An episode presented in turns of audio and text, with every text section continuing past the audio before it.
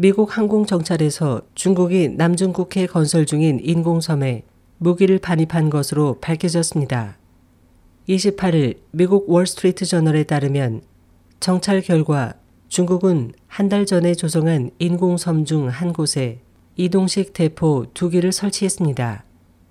이곳은 중국이 베트남, 필리핀 등과 영유권 분쟁 중인 난사군도에 위치하고 있어 중국의 무기 반입은 주변국을 자극할 수 있다고 지적이 나오고 있습니다.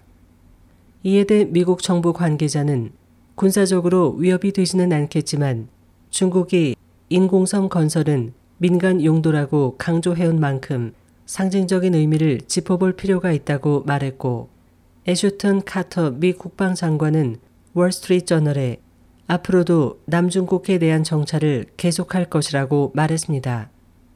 미국 워싱턴 주재 중국 대사관의 주하이관 대변인은 난사 군도는 중국 영토이기 때문에 중국은 군사적 방어를 위해 필요한 시설을 해당 섬에 배치할 권리가 있다고 주장했습니다.